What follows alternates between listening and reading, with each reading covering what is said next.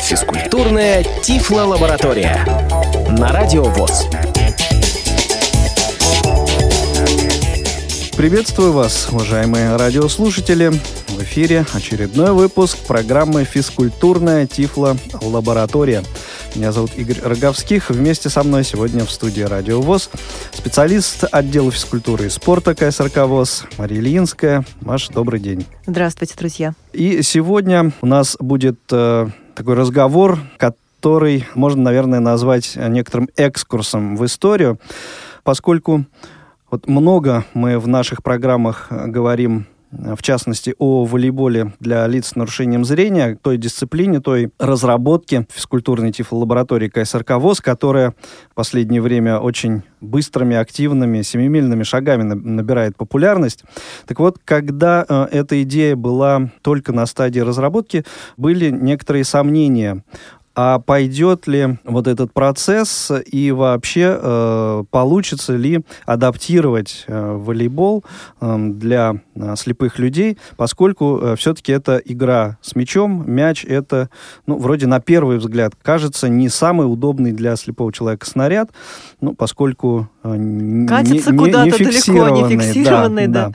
Вот, но, как выясняется, э, все, все складывается, выбор был сделан правильно, и э, вот э, в том числе командных э, игр э, с мячом для слепых людей хватало на самом деле э, ну, не то чтобы во все времена, но, по крайней мере, в обозримом прошлом точно. И одна из таких э, игр, один из таких видов спорта впоследствии, которым стал, это игра роллингбол. Я думаю, слушатели, те, которые постарше, э, наверняка помнят. А может, даже принимали участие? И принимали участие многие э, вот э, в этой игре. То есть это командная игра, которая, ну, впоследствии как мне кажется, э, стала прототипом современного голбола. Ну, вообще совершенно справедливо, что мы говорим сейчас о роллинболе в том числе, э, потому что, э, как вы помните, друзья, мы постоянно, говоря о создании волейбола, упоминали, что в основу легли правила, принципы достаточно многих видов спорта, в которые играют с мячом незрячие наши ребята. Ну и, наверное, хорошая идея, Игорь, мне кажется, рассказать действительно о том, что было, может быть, забыто. Нельзя сказать, что незаслуженно, но, видимо, сослужила свою хорошую службу, да, и вот теперь... Конечно, это довольно серьезный этап адаптивном спорте. Развитие игровых видов спорта с мячом для инвалидов да, по зрению. Да. И нужно еще вспомнить, как мне кажется, вот если о роллингболе еще можно найти какую-то информацию, правила о том, какие проводились соревнования. Книжки сам... были выпущены на самом деле. Да, даже. этой информации не так много, особенно о первых этапах, о том, когда появилась эта игра, э, каким образом, кто ее э, продвигал. Да, вот авторов мы так и не знаем на самом деле. Да, то, скажем, о некоторых других играх, которые были Э, реализованные вот в школах-интернатах э, для слепых детей, в частности, э, в интернете вообще сейчас нет информации. Я имею в виду уже, по-моему, однажды упомянутую игру «Два города», которая, ну вот, э, учась в первом интернате в начале 80-х, в середине 80-х э, годов, очень активно там практиковалась, а истоки ее, э, этой игры, это также командная игра с мячом. Так вот, начиналось все еще в 30-е, если не ошибаюсь, годы 20 века. Ничего себе. И 30-е, 40-е, да, и человеком, который вот продвигал эту игру, который э, развивал ее, пропагандировал. Лев Болеславович Самбикин, известный очень э, деятель в Всероссийском обществе слепых, э, кто э, вот э, занимался с слепыми детьми. Вот. Но э, эта игра, конечно, она м, была у нее во многом такие довольно расплывчатые правила были, играли Э, конечно, без какой-либо амуниции или без повязок на глазах. Э, в команде было пять человек. Подбиралась команда таким образом, что э, три человека тотально незрячие или с очень маленьким остатком, и два человека с остатком зрения получше. Какие правила игры? Правила игры было два мяча, играли набивными мячами разного веса, в зависимости от возраста. Скажем, первоклашки, начальной школы, они играли легенькими, килограммовыми мячами. А площадка какая размер? Площадка Раз... это вот э, стандартный спортзал. А границы площадки были как-то определены? Э, границы в рамках... э, отдельно каким-то образом они не обозначались. Единственная граница это была натянутая сетка так. Э, в центре площадки. На какой высоте примерно? На высоте, э, если я ничего не путаю, то где-то 30-40 сантиметров. Как интересно. Волейбольную сетку натягивали, да? Да, волейбольная сетка, но вот она а, низко ставилась, угу. вот на таком уровне. Соответственно, мяч должен был пролететь, должен быть пущен игроком таким образом, что он пролетал под этой сеткой. То есть мяч катили? Да. Из он... положения стоя, да? Да, из положения э, стоя, ну, вот э, такой э, низкий старт, что называется. Катили рукой, скажем, Высокий бросали, да? Ну, как да. это похоже на голбол, видимо, да? Да, да. Угу.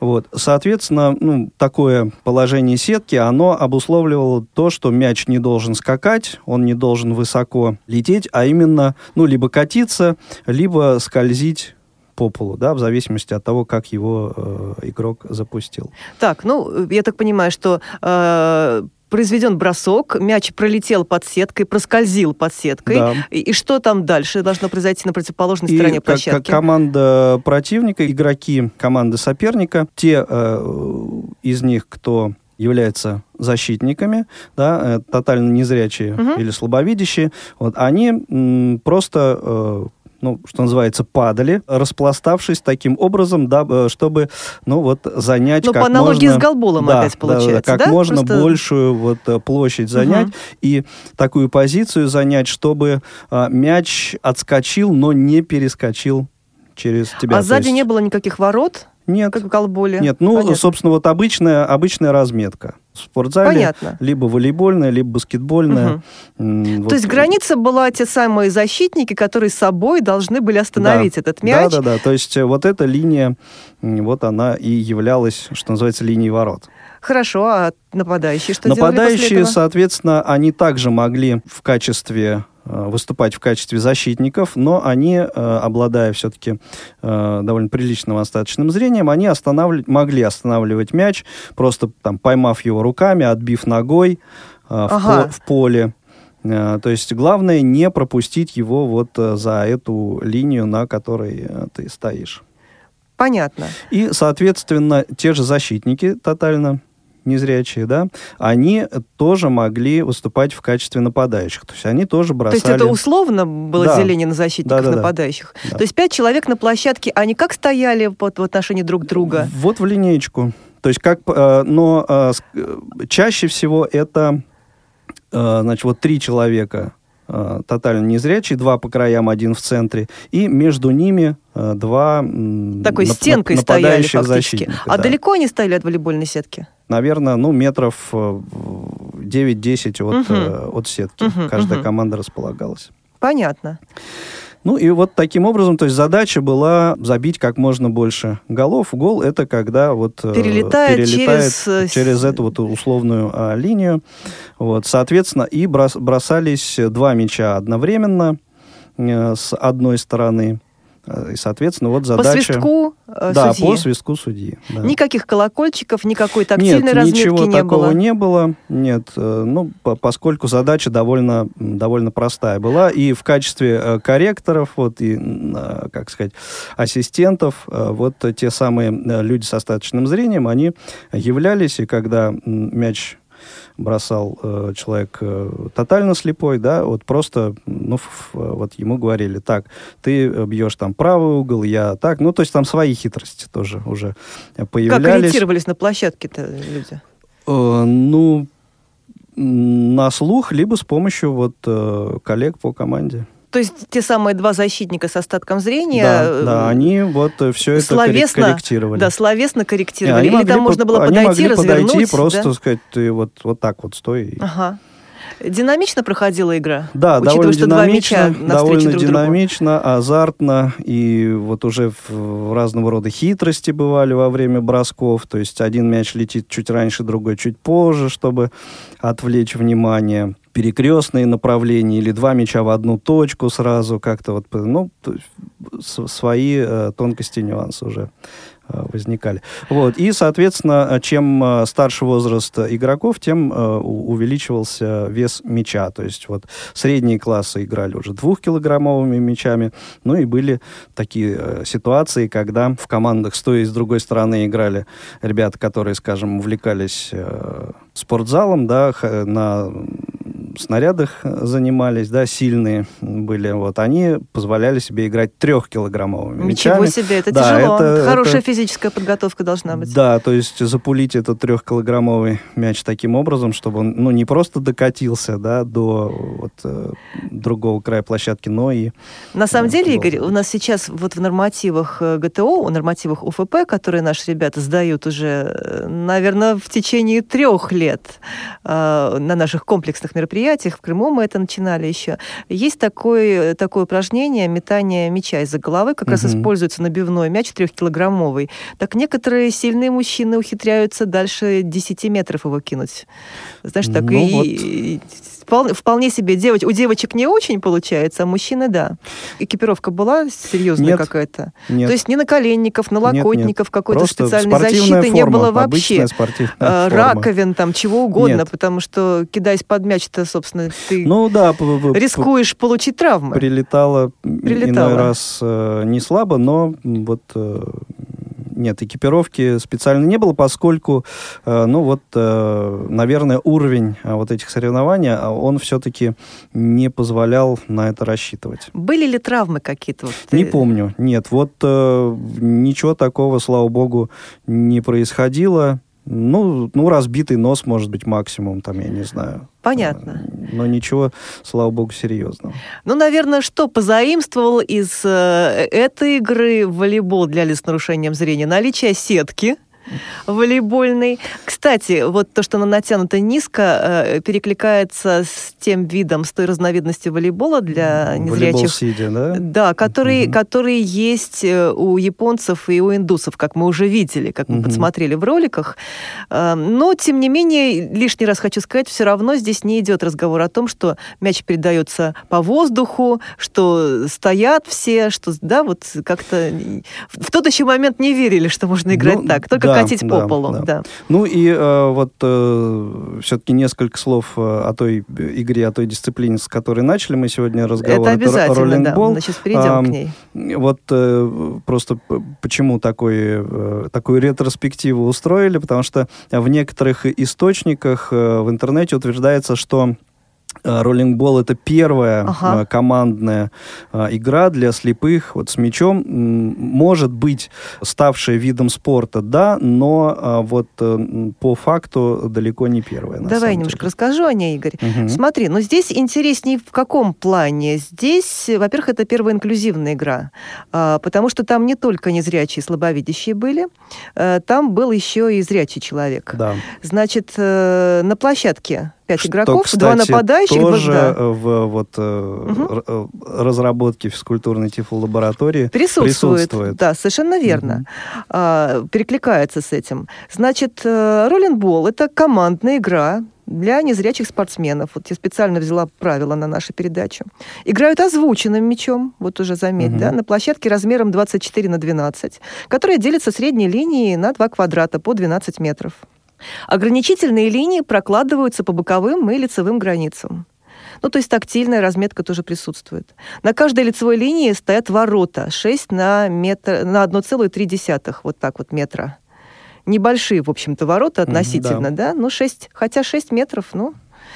Перед линией ворот укладываются три одинаковых э, ориентировочных мата, Вот опять-таки то, что используется и в торболе, и в голболе. Тактильно да, но это вот уже угу. такие усовершенствования начались. Да, два с половиной метра на метр размеры такие, коврики, маты. Чтобы средний мат по своей длине лежал на э, где-то 0,2 метра от линии ворот посередине площадки.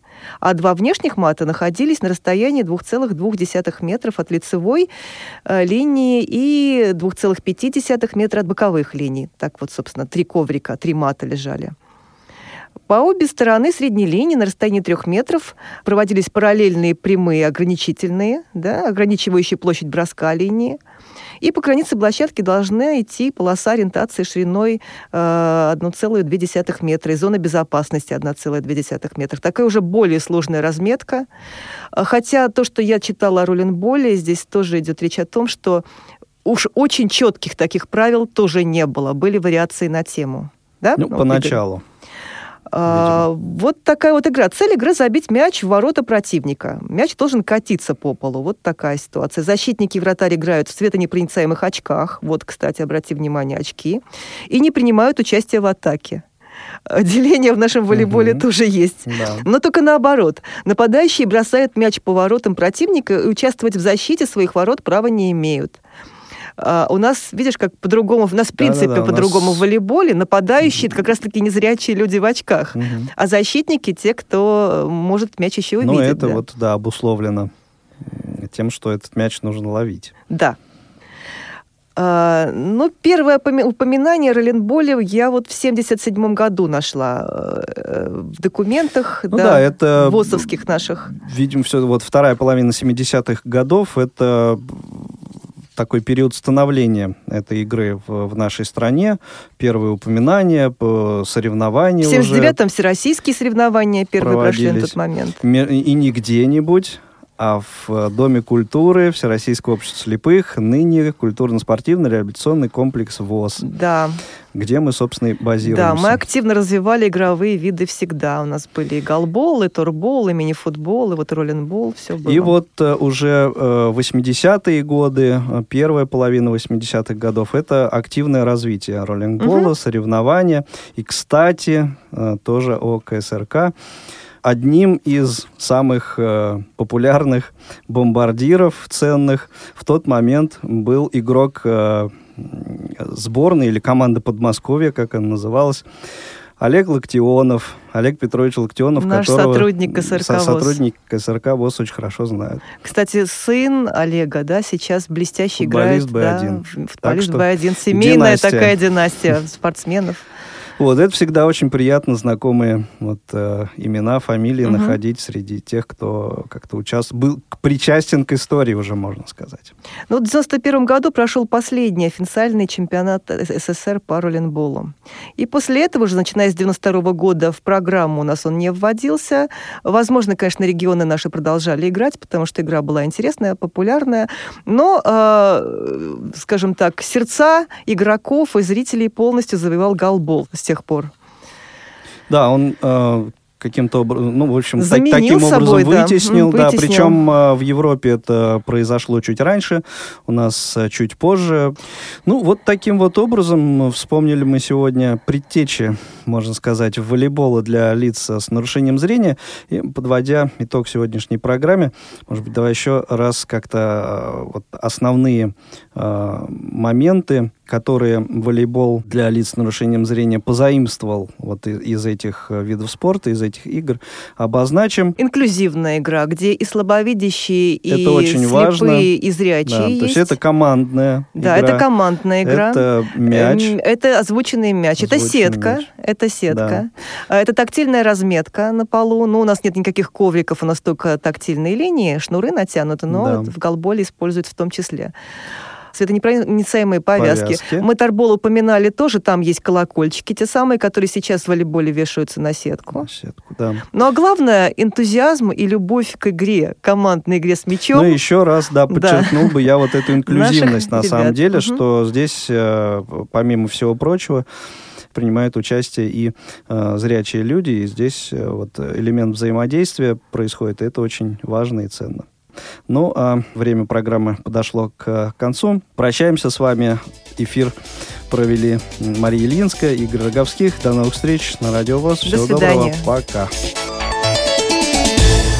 Физкультурная Тифло-лаборатория.